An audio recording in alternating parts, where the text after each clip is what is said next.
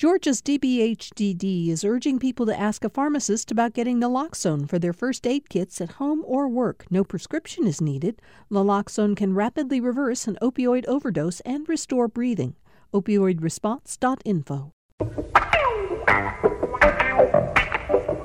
It's great to have all of you here for Political Rewind. I'm Bill Nigut. Starting the week off, it's Monday, and I don't know about you, Jim Galloway, but I am ready to talk politics. You know, it's kind of like a, a, ref- a refresher, a, a, a post Memorial Day refresh Yeah. restart. Yeah, exactly. That's Jim Galloway. He's the lead political writer for the Atlanta Journal Constitution. You know you read him every Wednesday and Sunday in the Dead Tree edition of the paper. And he also oversees the Political Insider blog at ajc.com. Right? Got it okay? Absolutely. Great. Um, if you're watching us on Facebook Live, which you can do by going to GPB News on Facebook, you will see that uh, across the table is uh, Terry Anulewicz. She's a Democrat from Smyrna, Democratic State Representative from Smyrna. Your Terry, your entire district is Cobb County, is that right? That's right. My entire district is Cobb County. I start in the Cumberland area. I go. Uh, my district actually includes SunTrust Park, the Atlanta United Training Facility. It's very sporty. I also Wow. have Dobbins, so I have parts of Smyrna, Marietta, and Cumberland. Wow. I have never been to SunTrust Park. we need to what? fix that. I just don't watch baseball. You don't but have to I'd go to the Atlanta United Training Facility in a heartbeat. I'm a soccer guy myself. It's a very, very neat facility. Brian Robinson is with us. He's a Republican strategist, uh, formerly the communications director for uh, former governor uh, Nathan Deal. Hey, Brian, how are you? I am fantastic. Wearing a you're wearing you are in a t-shirt, which is perfectly fine. It's radio, it's radio, yeah. But it's a state of Georgia with uh, what appears to be a, a American flag. No, No, the Sonny Perdue flag. yeah, This it's is the, it's the, the state flag. Oh, is that the Sonny Perdue? superimposed. Okay. And it's, this is a pretty cool shirt. I mean, I must say. I mean, in all modesty, I, I love this shirt. Every- Okay. everybody who loves Georgia should have one of these. Kyle Hayes is also with us. He joins us from NPR in Washington because he works up there. Uh, Kyle, I assume that you don't wear a T-shirt in your work because you work for a big think tank up there. No, I wish they let us wear T-shirts, but not today. Kyle, you should work for yourself because this is the number one perk. Kyle oversees. He's a founder and oversees Peach Pod, which, if you have not heard it yet, is really a podcast you ought to listen to because he may be based in Washington, but he's a Georgia man and uh, uh, does a podcast that talks about Georgia politics. I should have asked you before the show, and I didn't. What's your most recent podcast, Kyle? Who who's the subject of it? Um, so last week we actually had the AJC's Tamar Hallerman on the podcast to talk about the new trade deal, USMCA, and how it has split Georgia's agricultural community. And we took a look at some other issues important in rural Georgia. Okay, they can download Peach Pod or subscribe to it rather anywhere they get their podcasts, just like you can subscribe to the Political Rewind podcast. So thanks for being with us from Washington, Kyle. Yeah, thanks for having me. Um, let's start with some breaking news. Jim Galloway, uh, there's been a lot of tension, as we know, between Democrats on, on the Hill in the House who have been trying to continue to investigate President Trump on a wide range of issues. The tensest negotiations probably have been between uh, Jerrold Nadler, the chair of the House Judiciary Committee, and uh, DOJ and the White House. Nadler demanding a lot of documents uh, uh, testimony of White House officials uh, and the like. And it's gotten very nasty, but we've had a breakthrough today. It's been hinted at for a few days, but news broke late this morning that the Justice Department has agreed to provide Congress with key evidence collected by uh, Robert Mueller that could shed light on possible obstruction of justice and abuse of power by President Trump, according to the Judiciary Committee. Um, Nadler, to, ha- they've tried to work amicably. Nadler, they are going to be in court tomorrow uh, to try to force uh, DOJ's hand on uh, providing some information, some documents. But they've already said that if they get the documents voluntarily, they will. Uh, pause their efforts to hold the attorney general Barr in contempt. Right. It's not. It's not clear whether they're going to uh, do the same for former White House Attorney uh, uh, Don, Mc- Don Mc- McGahn. Don McGahn. Right. Uh, yeah. This is this is and, and and from what I understand, this is this is paperwork only. Uh, we still have uh, uh, we uh, Nadler is still trying to get uh, Bob Mueller in front of him, Right. and and McGahn, and and uh, uh, to that end, I mean, and, and we can get into this more more in, in a bit, but you know, Democrats are still looking for that narrator, Yeah. to tell the story of the of the Mueller report. That's a really good point. The story needs to be told. Let me I want to bring everybody else in on this, but one of the reasons I wanted to start with that uh, is is to make the point, Jim. Friday, you and I spent about forty minutes on the show talking to. Uh, Representative Doug Collins, Congressman Doug Collins, and during our conversation, he said that he thought that there could be a breakthrough in this. There was no reason for the hostility. And, and so Collins has now released a statement responding to the news today in which he says the Justice Department has yet again offered accommodations to House Democrats. I'm glad Chairman Nadler, for the first time in months, has finally met them at the negotiating table. He complained on Friday that Nadler kept moving the uh, goal goal line on uh, what he needed from the White House or from DOJ. Also, that he was that he was that he was uh, making it impossible to negotiate by holding this sword of Damocles of of uh, criminal contempt over over Barr's head. All right, Brian. So uh, maybe a slight warming of relations. It, the question becomes whether there's documentation in there that's going to um, make the president more vulnerable. We don't know. I think we have a pretty good feeling of what's in there. I, I, I don't think that there's going to be a lot that's uncovered, which is why I think DOJ and the Trump administration finally came to the table. But what we've seen is the proper process playing out. There's been a negotiation going on, hysterics and accusations on the side of the Democratic House, and some stonewalling perhaps, and, and, and slow footing, you might say, on the Trump administration's part. But you know, you mentioned Doug Collins, and he's quoted in the New York Times today saying that uh, today's good faith provision from the administration further debunks claims that the White House is stonewalling Congress. He's right. They've been negotiating, and this is the, the proper outcome. Uh, Kyle, you want to weigh in? Yeah, I think, you know, this also, I think, is to the benefit of the Democrats a little bit because they've been slow to jump on the impeachment bandwagon. And so, to the extent that the Trump administration is complying in some sense, or they can say, look, we've negotiated and we've made some progress, that may put a little pressure off from their left on people who want impeachment to start now. Because one argument for impeachment has been that if the administration continues to stonewall Congress, impeachment is a way around that by forcing the administration's hand. Some progress may beat off that pressure a little bit. You know, Terry, that's a really good point that Kyle makes. I mean, we've we've wondered whether uh, the stonewalling, and there has been some stonewalling uh, by the White House, particularly, whether this was inflaming the desire for impeachment on the part of some Democrats. And there's even been suggestions that the president is provoking them to try to impeach him. This may change that a bit. I think that that's right. And I, I like the point that was made earlier about we're lacking a clear narrative of this report. And I think that if come, you know, if they're th- these two sides coming together, if this is getting us to a point where we have increased understanding of what the Mueller report is, I mean, I think you could read both volumes and have no concept of what narrative may or may not be there.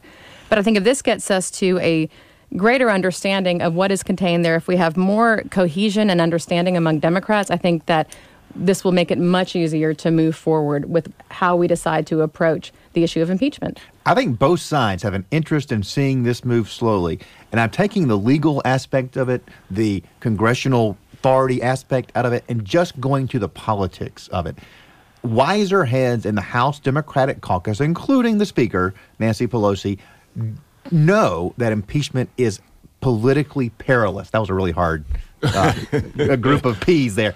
Uh, they know that they can get in a, a lot of trouble. They could step on a landmine going in that direction. And as much as Trump knows that they impeach him, it could cause a backlash in his his favor. He and the administration don't want to be one of only less than like three presidents who've been ever been impeached. They don't want that. So nobody wants that process to move forward. So going slow helps everybody on both sides. Uh, Jim, I want to pick up uh, as Terry did, and you're talking about the narrative and the fact Democrats haven't found one. Um, and that becomes more and more important because of the fact that we assume most Americans have not Yeah. read the Mueller report. Yeah, not narr- It's it's not narrative. It's the narrator. They have not found a voice that tells the story Well, of this thing. Just like much like you know, much like Sam Sam Ervin became the, the narrator of, of the Watergate hearings, and that's why that's why it, it's kind of interesting that they have settled on John Dean, even as we're even as we, Yeah, we're talking. testifying. He is testifying before the House Judiciary Committee to kind of start that storytelling. So, with that in mind, y- you remind me that last night, uh, Georgia Congressman Rob Woodall, Republican from up there in the seventh district, who's not seeking reelection, and we're going to talk more about his uh, the race to replace him uh, throughout the months ahead. But he he made an appearance on Kasie Hunt's show on MSNBC, and um, she asked him whether he'd read the Mueller report. And this is just a part of that exchange. Have you read the Mueller report? in I have full? not. Why not?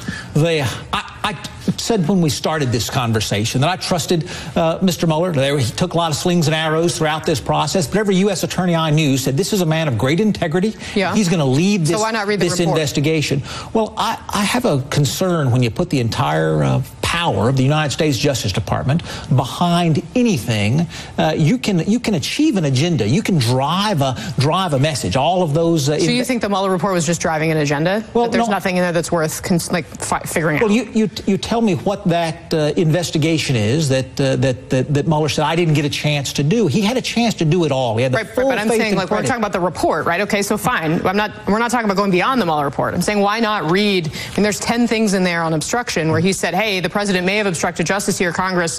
He seemed to say you need to figure that out. I mean, why not? Well, he didn't say to Congress you need to figure that uh, that out, right? Obstruction is not a political issue. Obstruction is a criminal issue. But uh, he, issue. he did say to Congress, he was like, I can't make a decision about this because I'm not allowed to constitutionally indict a sitting president of the United States. So, Congress, over to you. there. That's right. Congress, over to you if you want to pursue impeachment proceedings, which you can pursue for anything that you choose to pursue it over. I- All right, so Kyle, look, Woodall's he's getting out. you know, he's decided to start kind of winding down, obviously. But but he, this that exchange really makes Jim Galloway's point, doesn't it? They've got to find a narrator since Americans are not reading this for, including members, some members of Congress, this 448 page report. Well, if you do that dance in the end zone, the referees will throw a flag on it. So I don't even really understand the the point he was trying to make there. Um, I think you know, to Woodall's defense, though, he is not dictating House Democrats' strategy on impeachment, and the president is of his party, and so I can see why he's not super engaged on the issue. But I I really didn't actually understand the point he was trying to And, make and, he's, and he's not running for reelection. He doesn't have to do his homework. Yeah, that right. I you know I will. And he definitely doesn't need to go on MSNBC where you're going where that's going to happen every time. I was kind of surprised. I wasn't quite sure what that booking was all about. Actually, Yeah, why bother? Terry? No, that's a that's a very good point. I, I listened to it and I thought, well, bless his heart. Why is he doing this? this is Particularly Yeah. because he's not. There are those, you know, for whom the most dangerous place in Washington is between them and a TV camera. Yeah. and And he's never been and he's like not that. that person. So Yeah. it is interesting that he chose to to go on that. It, it's you know you would you would imagine he'd be more comfortable in the in the comfy confines of Fox News. To give him some credit, if you were to go back and listen to the or watch the entire interview, he does talk about bipartisanship. He does talk about the fact that he he he's. Uh, uh, had it with the nasty tone of politics in Washington. So, I mean, this was not a great moment within an interview in which he talked a lot about trying to get things accomplished, not just get involved in the uh, day-to-day shiny object uh, fight. Although I think you'd have a hard time uh, suggesting the Mueller report is a shiny object distraction. Thank you for making that clarification, Bill. That that's actually hugely important. So, and I so I tip my hat to Rob for trying to make those points and going into what may be seen as enemy territory to make the point about the need to move beyond the toxicity. I like that. All right, well, let's keep talking about impeachment uh, because it's becoming, Terry, uh, uh, increasingly important in terms of how candidates in the 2020 election cycle are uh, looking at how they want to stand on this issue. So, right up your way, uh, 6th District Congressman Lucy McBath had a town meeting um, on over the weekend, Saturday, I think. Saturday.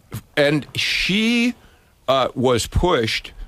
She talked a lot about bipartisanship. I'm working to get things done. That sounds great.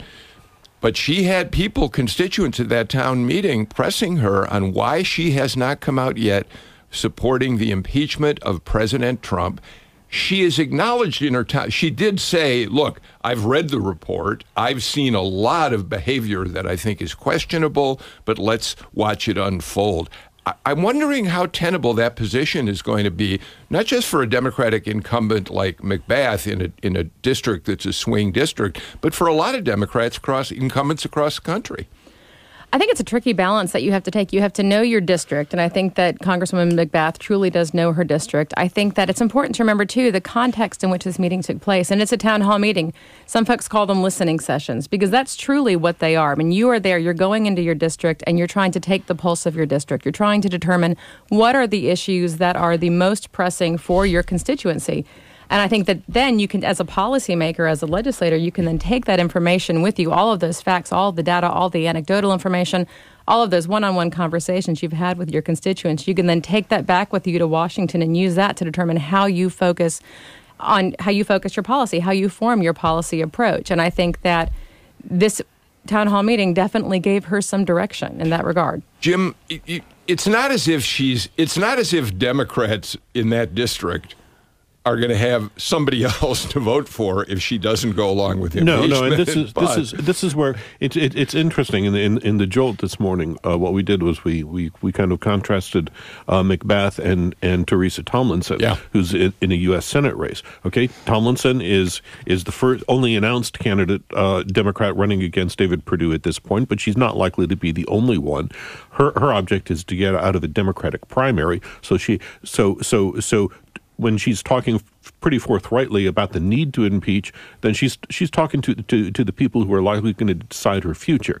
McBath, on the other hand, like you said, she has no opposition uh, that- that's that's going to rise up in a, in a, in a Democratic part, party uh, uh, primary, and she has she's she's running in a district that just look it, it has a GOP legacy, it has a Republican legacy, and I think you I, I- think you have to be careful because of that. yeah, she's in a tricky she's in a tricky vice here because what she is doing, this talk of bipartisanship, I want to be the pa- the person who passes the most bills with the Republicans uh, as a Democrat. That stuff is the way you used to do things in this country. You're in a swing district, and so you talked about bipartisanship. I don't know, and this breaks my heart, but I don't know that that works anymore because there's so little independent swing voters these days. It, it- it's all about base turnout. And so, from that strategy, from that point of view, what McBath needs to do is to push for impeachment to rev up that base of folks who came up to see her in Dunwoody over the weekend. That's one theory, one way to look at it. So, we'll see if her I'm bipartisan strategy is something that can still work. Well, it's tricky because I think you're right. I think you know she, you've got she has her base. She has the the army of, of people, mostly women. I will add all, that went out and knocked on doors for her. They were a ground army in getting her elected, and I think that she has to be careful not to diminish that support and to diminish the veracity of their desire to see impeachment. I think on the other hand, I, I think I think she, I think it's right to say that most people do want bipartisanship. I think most normal voting people, most people who vote in general elections and who vote in midterms, they want to see people try to work together. I think most people are tired of the the fighting. I think they're tired of the unkindness. I think they are ready. I think they do like seeing people try to work together. Ky- Kyle, let me just uh, quote uh, from both T- Tomlinson and McBath. Uh, Galloway's already talked about the contrast, but let's share it with our listeners. Um, McBath said to, in the town meeting, looking at the Mueller report, there's no doubt in my mind there's been obstructive behavior in concealing the truth. She talks about the fact the process takes time to play out. And then she says, I'm angry and I'm upset. At the end of the day, let the chips fall where they may. If it comes to impeachment inquiries, you can trust that your representatives will do the job. Tomlinson, on the other hand, uh, said, told this to the flagpole. The fact of the matter is, you are not up there to get reelected, she told a group of Athens Democrats over breakfast on Saturday. You're up there to lead. We have to go through the process. If the Senate votes to acquit, they vote to acquit. And, and there played out exactly the way uh, Jim described it is uh, the difference between somebody running in a prim- in, in a primary, uh, and, and eventually we'll have a Republican opponent and and a Lucy McBath. Yeah. Yeah, and I think you could actually maybe draw a line between these two positions about how this might progress. McBath, as a member of the Judici- Judiciary Committee, is going to be taking her mm. cues from Nadler in this document fight that we started the show with. And I think the place that Democrats may want to be as this progresses is if the evidence piles up against President Trump, they can continue to say, oh, we want to go by the process, we want to see it through, and then sort of reluctantly backpedal into impeachment and talk about impeachment as a duty like Teresa Tomlinson does based on the evidence that they find. But because of the narrative issue that we've been talking about, they don't, it's harder to make that duty argument right now. Yeah, it's, um, uh, I, I tell you one thing uh, on on the presidential level. I mean, we've had we've had uh, all these presidential candidates weigh in on the on the topic, uh, but I don't think I've heard Biden on this. No. Well, he's been very cautious. Very, so very, far. very cautious. And and you know, it's it's. I, I, hate to say it, but I think he and Lucy McBath are in in in, in, a, uh, in a way are in the same box. They are. That that their their their appeal is to the same November constituency. Yeah. Interesting.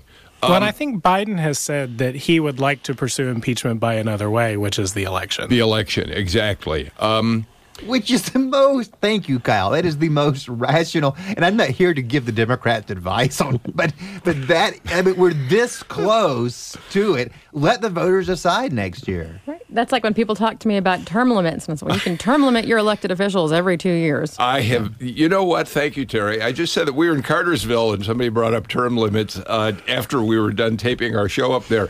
And I, and I said you do have term limits already. You vote the bum out. Yeah. Yeah that's well, how it works. And look, I mean, and, and, Jim has covered the General Assembly for 30 years, maybe? Uh, maybe a little more. A little, maybe. Nigut, Nigut, you have two. Terry, you you serve there. You know, I'm just a fly on the wall who um, uh, who just observes from time to time. But it would term limits would be terrible if we lost the institutional knowledge of people like Jack Hill, the Appropriations Committee chairman in the Senate, or Terry England in the House. They know things that we need people to know to lead our state. You know, uh, uh, uh, Bill, uh, uh, in Cartersville, we had Julianne Thompson on with yep. us, and she made this excellent point that if you ter- term limit your legislators, whether it's in the state government or in the federal government, you're, you're in effect ceding power to a bureaucracy that you do not control. Yeah. And lobbyists. That's right. And lobbyists. That's right. I feel like if we did have a term limit bill, it would need to be accompanied by a fiscal note. Yeah. By, by the way, when I said vote the bum out, I wasn't referring to anyone specifically. I meant just in general. If you don't like whoever it is, vote against that person. Uh, let me just make one last point, not get us back to where we were, uh, about the fact that there are Democrats running uh, for reelection who, like McBath, who are in a tricky position.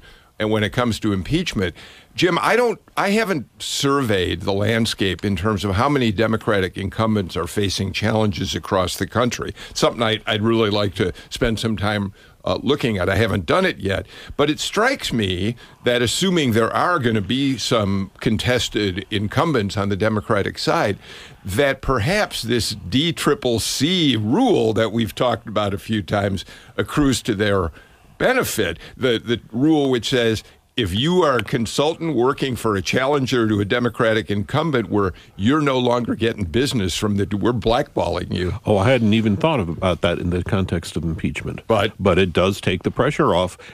Say, for instance, David Scott here in, in exactly, Georgia. Exactly, where where you've uh, where where our friend Michael Owens is uh, uh, running against him. All right, let's do this. Let's get a break in. Um, while we have a chance here. We've got a lot more to talk about on Political Rewind today, including I do want to talk about the presidential candidates on the Democratic side who are supporting impeachment. Those who aren't will do all that more when we come back. Financial contributions from listeners like you are not the only gifts that keep GPB on the air. In fact, many listeners have already chosen to donate a used vehicle to GPB. We'll pick up your vehicle for free and send you the paperwork for your taxes. Get started today. Call 877 GPB 1 car or go to gpb.org slash cars.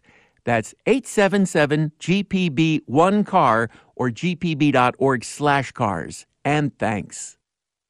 A Justice Department report found Alabama's prisons have the highest homicide rate in the nation. One inmate in that system heard our coverage and wrote us a letter. He says inmates have never felt so unsafe. We never just felt like our life being in danger the way it is today. Basically, everybody incarcerated feels in danger. A view from inside Alabama's prisons this afternoon on All Things Considered from NPR News. 4 till 7 today on GPB and GPBnews.org. Jim Galloway, we uh, were talking a bit ago about you were about uh, Democratic presidential candidates who have taken a position on impeachment and those who haven't. By my count, we now have 11 of 23 candidates who have firmly come out and said they support. Uh, and this is the important thing. Uh, uh, um, I don't. I guess it was in the Lucy McBath statement. They support an impeachment inquiry. Right. And that's a very careful wording of, of what they would like to see happen. And it, and, and it kind of goes to uh, to uh, uh, Jerry Nadler's attempt to kind of create this this uh, this halfway mark between the full impeachment, but just to let let people know what his intentions might be or might not be. Uh, this, I guess it, what what the, it, the equivalent is a as an, a candidate's exploratory committee. yeah. Terry, you nodded when I said that there was a careful wording by McBath, an impeachment inquiry. Yes, words have meaning, and I think that impeachment inquiry inquiry is the perfect way to phrase that. It can you can it's it's a good phrasing because you can take it however you want to hear it. You can you can approach impeachment inquiry with whatever confirmation bias you happen to have. Kyle, I wonder though if what we started out talking about.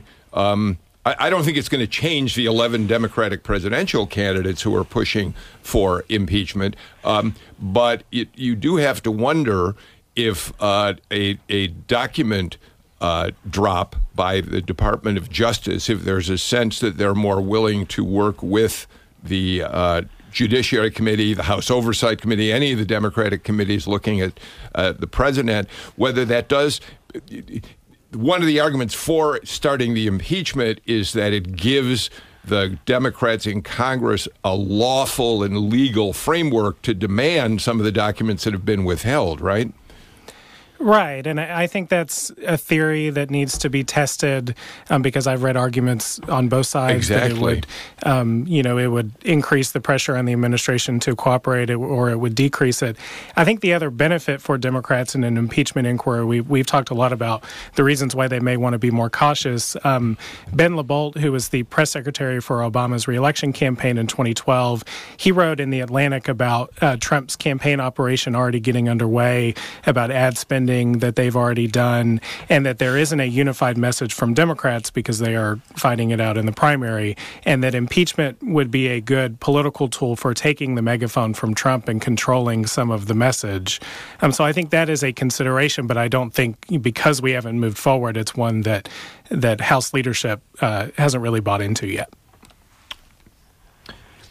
You know, you know, with with impeachment, it's. Uh, I, I am very interested about what McBath is saying because I, I do wonder about the politics of it. I'm not, I don't really have an answer, but I think one of the things that's insightful is you're not seeing her potential Republican opponents coming out and attacking what she said at her town hall meeting.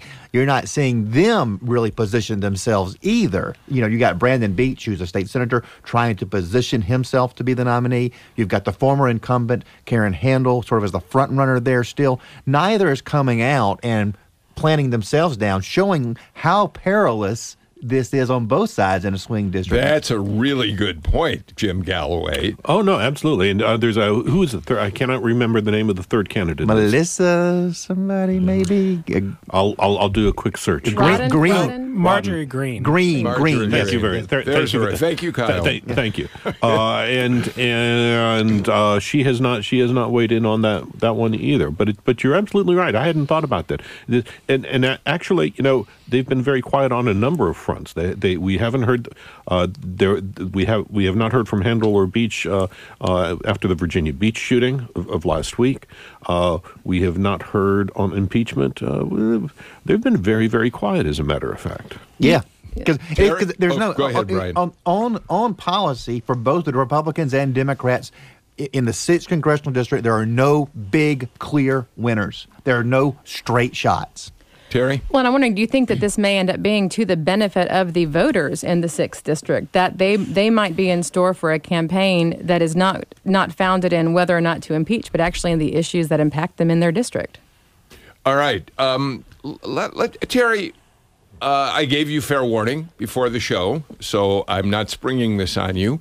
Uh, starting today, especially Democrats, because you're the ones that have a contested uh, race ahead of you, uh, have you picked a presidential candidate yet? Do you expect to have one soon?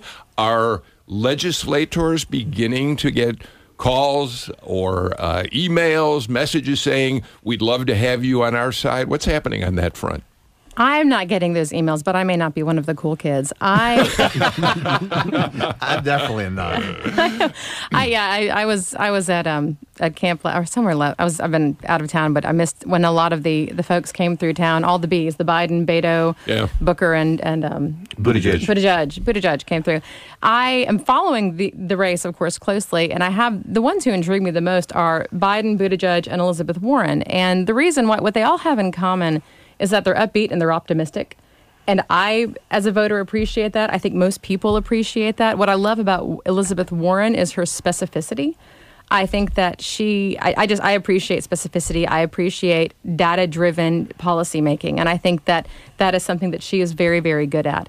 Uh, what I love about Buttigieg is he is used to be a mayor, and I, you know, I came up from the Smyrna City Council. I was on it for ten years. I have such an affection for municipal government, and I think that mayors in this country, and he's you know mayor of a mid-sized city, you know about hundred thousand people, and I think that mayors are underestimated in terms of how they understand the political process. Yeah. I, I love mayors. The, the, the issue becomes uh, on the show a week or so ago, we uh, looked at the offices from which winning and losing presidential candidates have come, and uh, very low on the list are senators. Senators don't get elected president. We got a bunch of those running. Members of the House uh, don't get elected president very often. You know who has never been elected president? The mayor of a city. and that is so fascinating because mayors are, you know, municipal government mayors, they are the ones who, you know, the buck stops with them when it comes to, you know, is the water that comes into your house safe? When you flush your toilet, does it go where it is supposed and to go? that's why they're not elected because they do too much stuff. That's right. stuff. That's right. You make you make people mad. And, and, and look, I too am impressed with Mayor Pete, and I, I'm going to say Mayor Pete because the other is just too hard to say. Boot edge Boot- edge. edge, edge. I know, but I talk funny. That's that's still hard. Okay. The the um, I am very impressed with him. His resume is stellar, Mm-hmm. and I can imagine what a great candidate he's going to be when he's when he's in his fifties. And I'm saying that as somebody who's 44. I'm older than him, and I just don't feel like he crosses the preparation threshold. And look, you say senators aren't elected. Well, that's what Barack Obama was, and he wasn't even a long-term senator. There is a pathway there. Oh, sure. It's just it doesn't happen. But I will say this. often. I will say this. I, I and I, I am not a, an Obama hater like many Republicans are. Um, I can take him the good and the bad, but I will say the first two years he was in office, he was not prepared. Look- there were a lot of things that weren't done well because he did not have the experience he needed. Let me let me be clear on something because Robert Jimison just sent me a, a text. Um, I'm talking about people who came directly from an office to the presidency, and uh, Robert points out that Calvin Coolidge and Andrew Johnson had been mayors and had been has had been Grover Cleveland, but nobody's come run as a Right, mayor and right. been elected president. Right. Hey, um, Kyle, let's while. Uh, we had the candidates in town, of course. Joe Biden made his uh, very, uh, what's the word, dramatic, uh, meaningful reversal. Somewhat expected. Uh, yeah, on the uh, Hyde Amendment. The Hyde Amendment, of course, has been in place for quite a long time. It uh, forbids federal funding uh, to agencies that actually uh, do abortions. And Biden's people had said as recently as early last week he still believed in the Hyde Amendment. Then, of course, on Thursday night here in Atlanta, he said circumstances have changed. I no longer support the Hyde Amendment. And it just reminded us of how central Republicans have put the entire issue of abortion into the campaign at every level of the 2020 cycle, yes?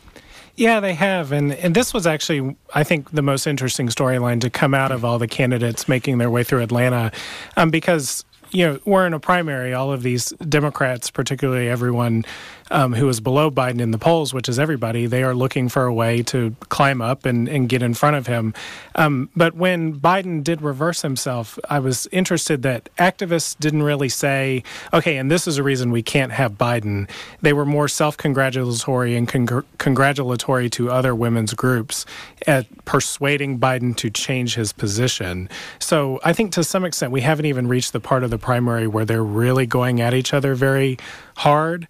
Um, I think that they wanted to put a marker down about unifying the Democratic Party around a view on abortion and abortion policy, including this Hyde Amendment. Terry, um, it is true that I, we talked about this, Jim and I, briefly the other day on the show. Uh, Republicans have been reluctant to go too far in pushing uh, against abortion. Uh, we have the 20 week uh, ban that was in effect when Nathan Deal was uh, governor. I think it happened while you were working for him, Brian.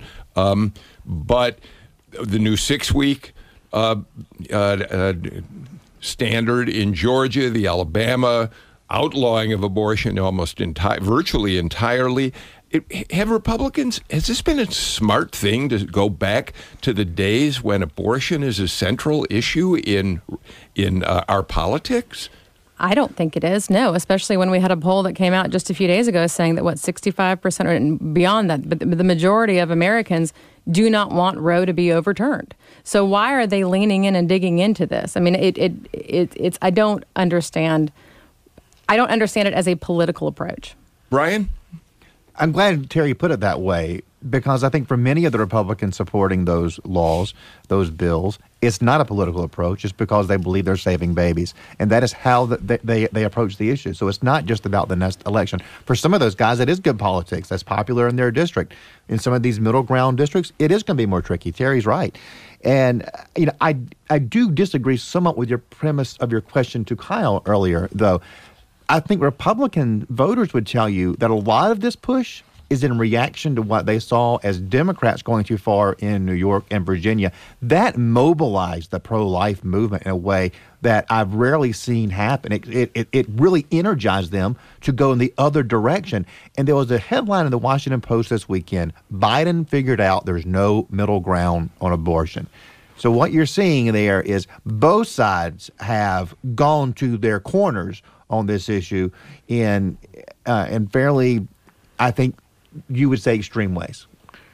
I, I want to be careful. I, I think it's fair to say that, that, say, the New York law, as an example, uh, allows for later term abortions than we had before. I, as long as we're not going to get into this talking point, which I think is uh, misleading, Jim, this notion that New York allows for live birth abortions, which is offensive, I think, to many people on both sides of the uh, aisle. And I, and I, didn't say that. No, no I know you yeah, didn't, right. but it's come up on this show before, yeah. and I just want to make sure we avoid that territory. And, and what the laws in, in, in, Virginia and New York does is, is gives a women and their doctors the final call. Yes and these and these are and this is not a pregnancy where a woman has changed her mind. This is a pregnancy where something has gone terribly wrong. It is a tragic situation for these families. I just, I, Jim, I just the reason I, I go back to this point is I, you and I both remember the days when Thomas B. Murphy, you know, we talk about Tom Murphy on this show every now and then uh, because he was such a ubiquitous presence in state government for almost 30 years and speaker for like, I think, 27, 28, 28 of them. Um, and he was always, always, as conservative as he was individually, he was a Democrat, but he was a very conservative Democrat.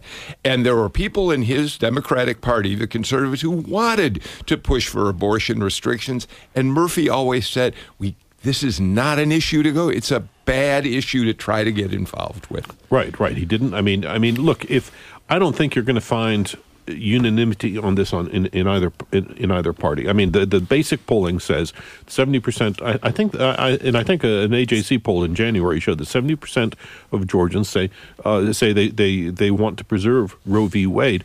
But when you get down to specifics, that's when that's when you know when when does you know, you have a certain a certain faction within the Republican Party that says life begins at uh, at, at conception, and then you progress out from there. You know, the problem is what are the implications of each of each belief? Because because and I'm saying belief specifically. I'm not saying um, uh, define med- medical knowledge here. It's it's a it's it's a belief system. Uh, you know, there are, uh, and I think I've said this before. If if life begins at conception, you have a whole lot of fertility clinics that are congressional districts in and of themselves. yeah, that's right. Yeah.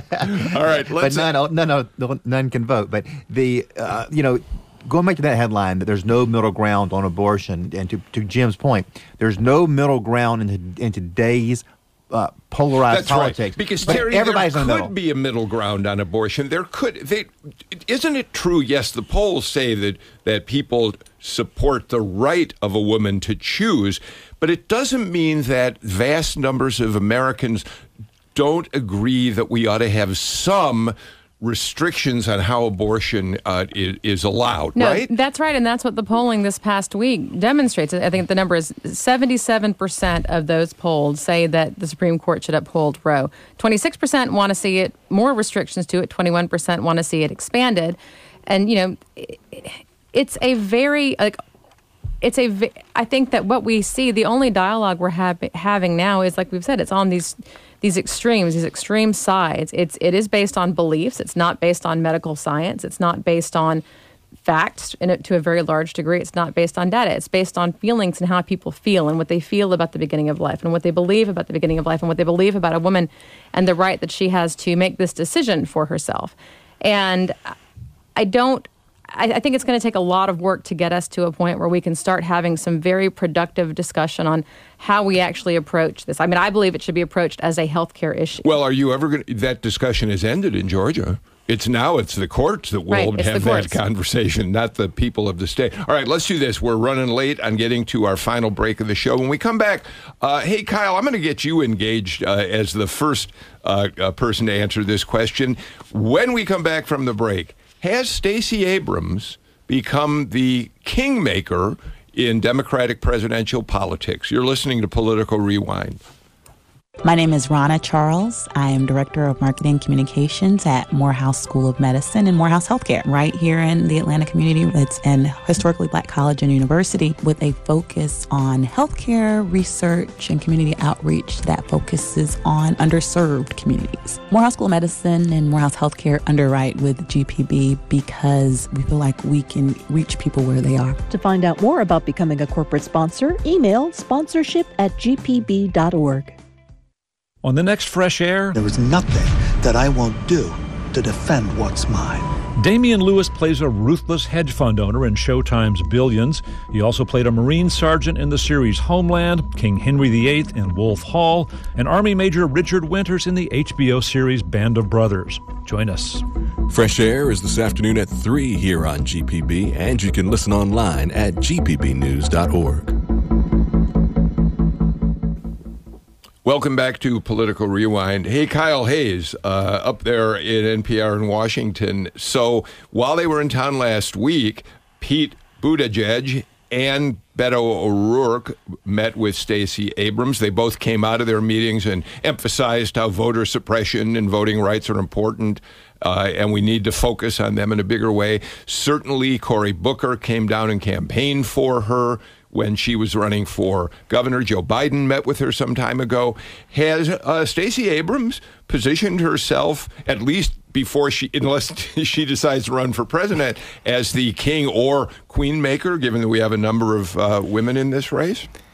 I think she is starting to position herself as that. I, I, think, you know, what we've seen out of the press on all of these meetings is that she is always bringing up the issue of voting rights um, in these discussions. And so I think probably what she's doing right now is saying, you know, whoever the candidate is going to be, we want voting rights to be an important issue.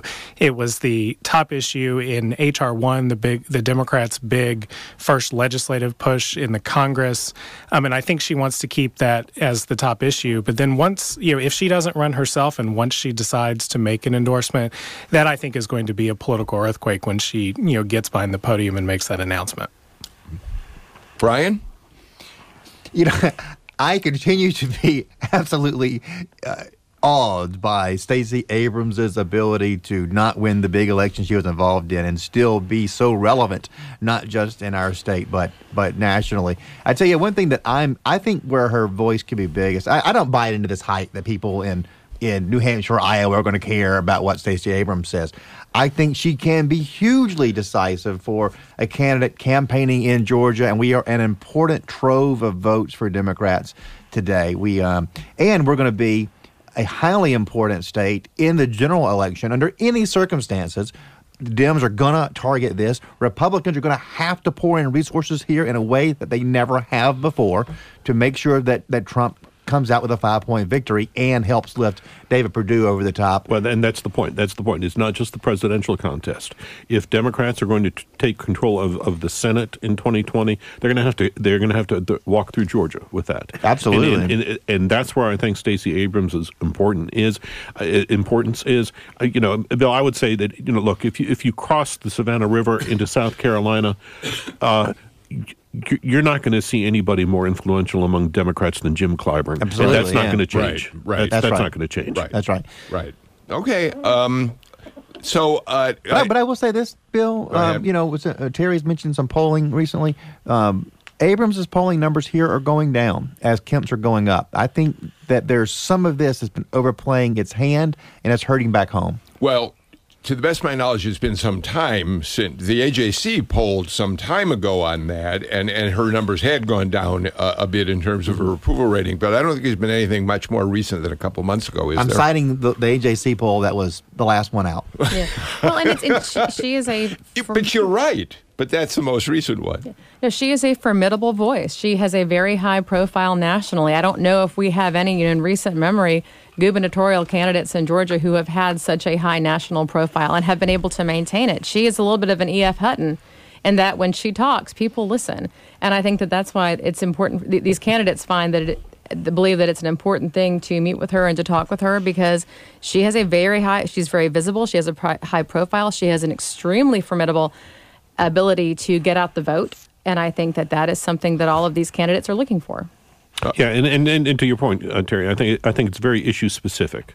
I mean, I mean, you you are, and but but voting for Democrats in in the next say. T- 10 15 20 years that is going to be the issue it, it is it is going to be getting getting their followers their demographic uh, shift on onto the voting rolls that is that is the top issue i think Yeah, absolutely. Um, we just got time for a couple more uh, items. And Jim, uh, it- you know, we've now got uh, finally the House and Senate voting in favor of releasing the emergency release relief money that so many states, including obviously Georgia, needs uh, as a result of natural disasters. And uh, the president signed the bill late last week. Your colleague Greg Bluestein went down to South Georgia with uh, Governor Kemp on Friday. They did a little victory tour. Sonny Perdue was actually there. His cousin David Perdue was there. Um, but it turns out we're not quite sure how quickly these funds are going to get to the farmers who need it or in what form. There's apparently still some maneuvering that has to go on. The money will get there, but we don't know when. Yeah, will it get there before before the next uh, the next planning season? Yeah, and we don't we don't know that. And I thought it was uh, quite uh, significant that you saw that you saw David Perdue. Uh, at that at that meeting over in D- Doerun down in South Georgia, uh, you saw the Kemp there. You saw Sonny Perdue. You saw Gary Black, Yep. the, the the state agricultural commission. This this this question of aid to to South Georgia farmers that has been languishing since last October.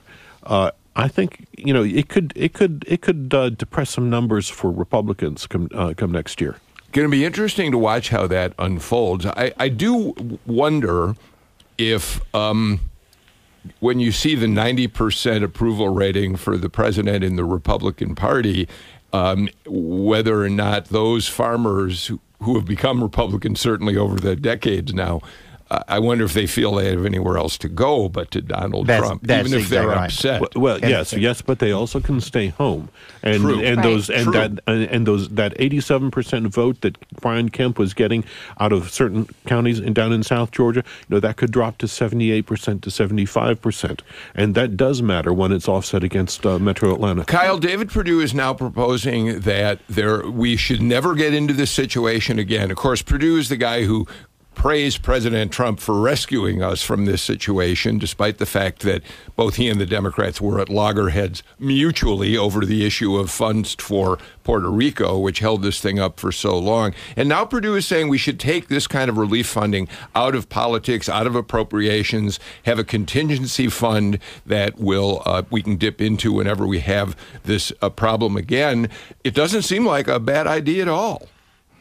No, it doesn't seem like a bad idea at first glance, but I think my concern would be that then if you set aside this contingency fund, do you have some hesitation to go over that amount? Because, um, you know, I think a lot of uh, climate scientists will tell you that natural disasters like these may become more common because of climate change. And so budgeting for them will be a challenge. So setting aside some shouldn't mean that you don't step up when you need more. Terry, the uh, the problem, of course, is that politics. It, it, it, the, the reason that might not be a bad idea is we've never had Congress and the White House at odds over whether emergency funding for parts of the country stricken by natural disasters should be released. No, we haven't. I grew up on the Gulf Coast, and this is an issue that is, I've, I've seen many hurricanes, and I know that we're going to see a lot more hurricanes. And while I, I think it's you know it's true we shouldn't have this happen again. We have to anticipate that there are going to be more natural disasters like this. I think that implicit in that acknowledgement is is the understanding that climate change is going to be a part of it also. That might make this a more political discussion as to do we have a contingency fund. I don't think it's a bad idea either, but I do think like Kyle said we need to be open to what happens when the scale of a disaster exceeds what's in that contingency fund. All right. Well, let's see how quickly these uh, monies get released uh, to uh, South Georgia. Uh, that's it. We're out of time for political rewind today. Uh, Kyle Hayes, thank you so much for uh, being with us out of NPR in Washington. Do you have another show you're working on, Kyle? By the way, so we can plug that. Yeah, but probably in a couple weeks. I'm traveling this week, so we'll have something you- in a few oh, weeks. okay. So we don't want to. Okay, sounds good. We'll look for Peach Pod. We'll subscribe to it. Uh, Brian Robinson, thank you. Thank you for having You're me. doing a little work with Renee Unterman. You're not going to her official consultant, but you're she's launched her campaign for seventh district, right? Yeah, she she had a great uh, kickoff event uh, last week, and she's just somebody I've known a long time through her work in the Senate, and just um, and a lot of my friends are helping, so I wanted to help too. It's going to be interesting to see what happens in that election up in the seventh district. Uh, we'll make sure not to invite you on the show when we're talking about that race. Now that you That's have a- fair. But, uh, nationally, people will, people will be watching that race. Yeah, absolutely. Terry Anulewicz, it's been a real pleasure Thank having you. you. back. Come back again more I would often. love to. Okay, that sounds great. Galloway, see you again for Friday's Political Rewind. You know, one of these we'll talk about this week. Your boss, Kevin Riley's testifying in Congress tomorrow. Big deal. It's a big deal. I'll let him speak for himself, though. All right. That's it for us. We're out of time here on Political Rewind today. I'm Bill Nigut. We're back here tomorrow at 2. I hope you're with us when we're back.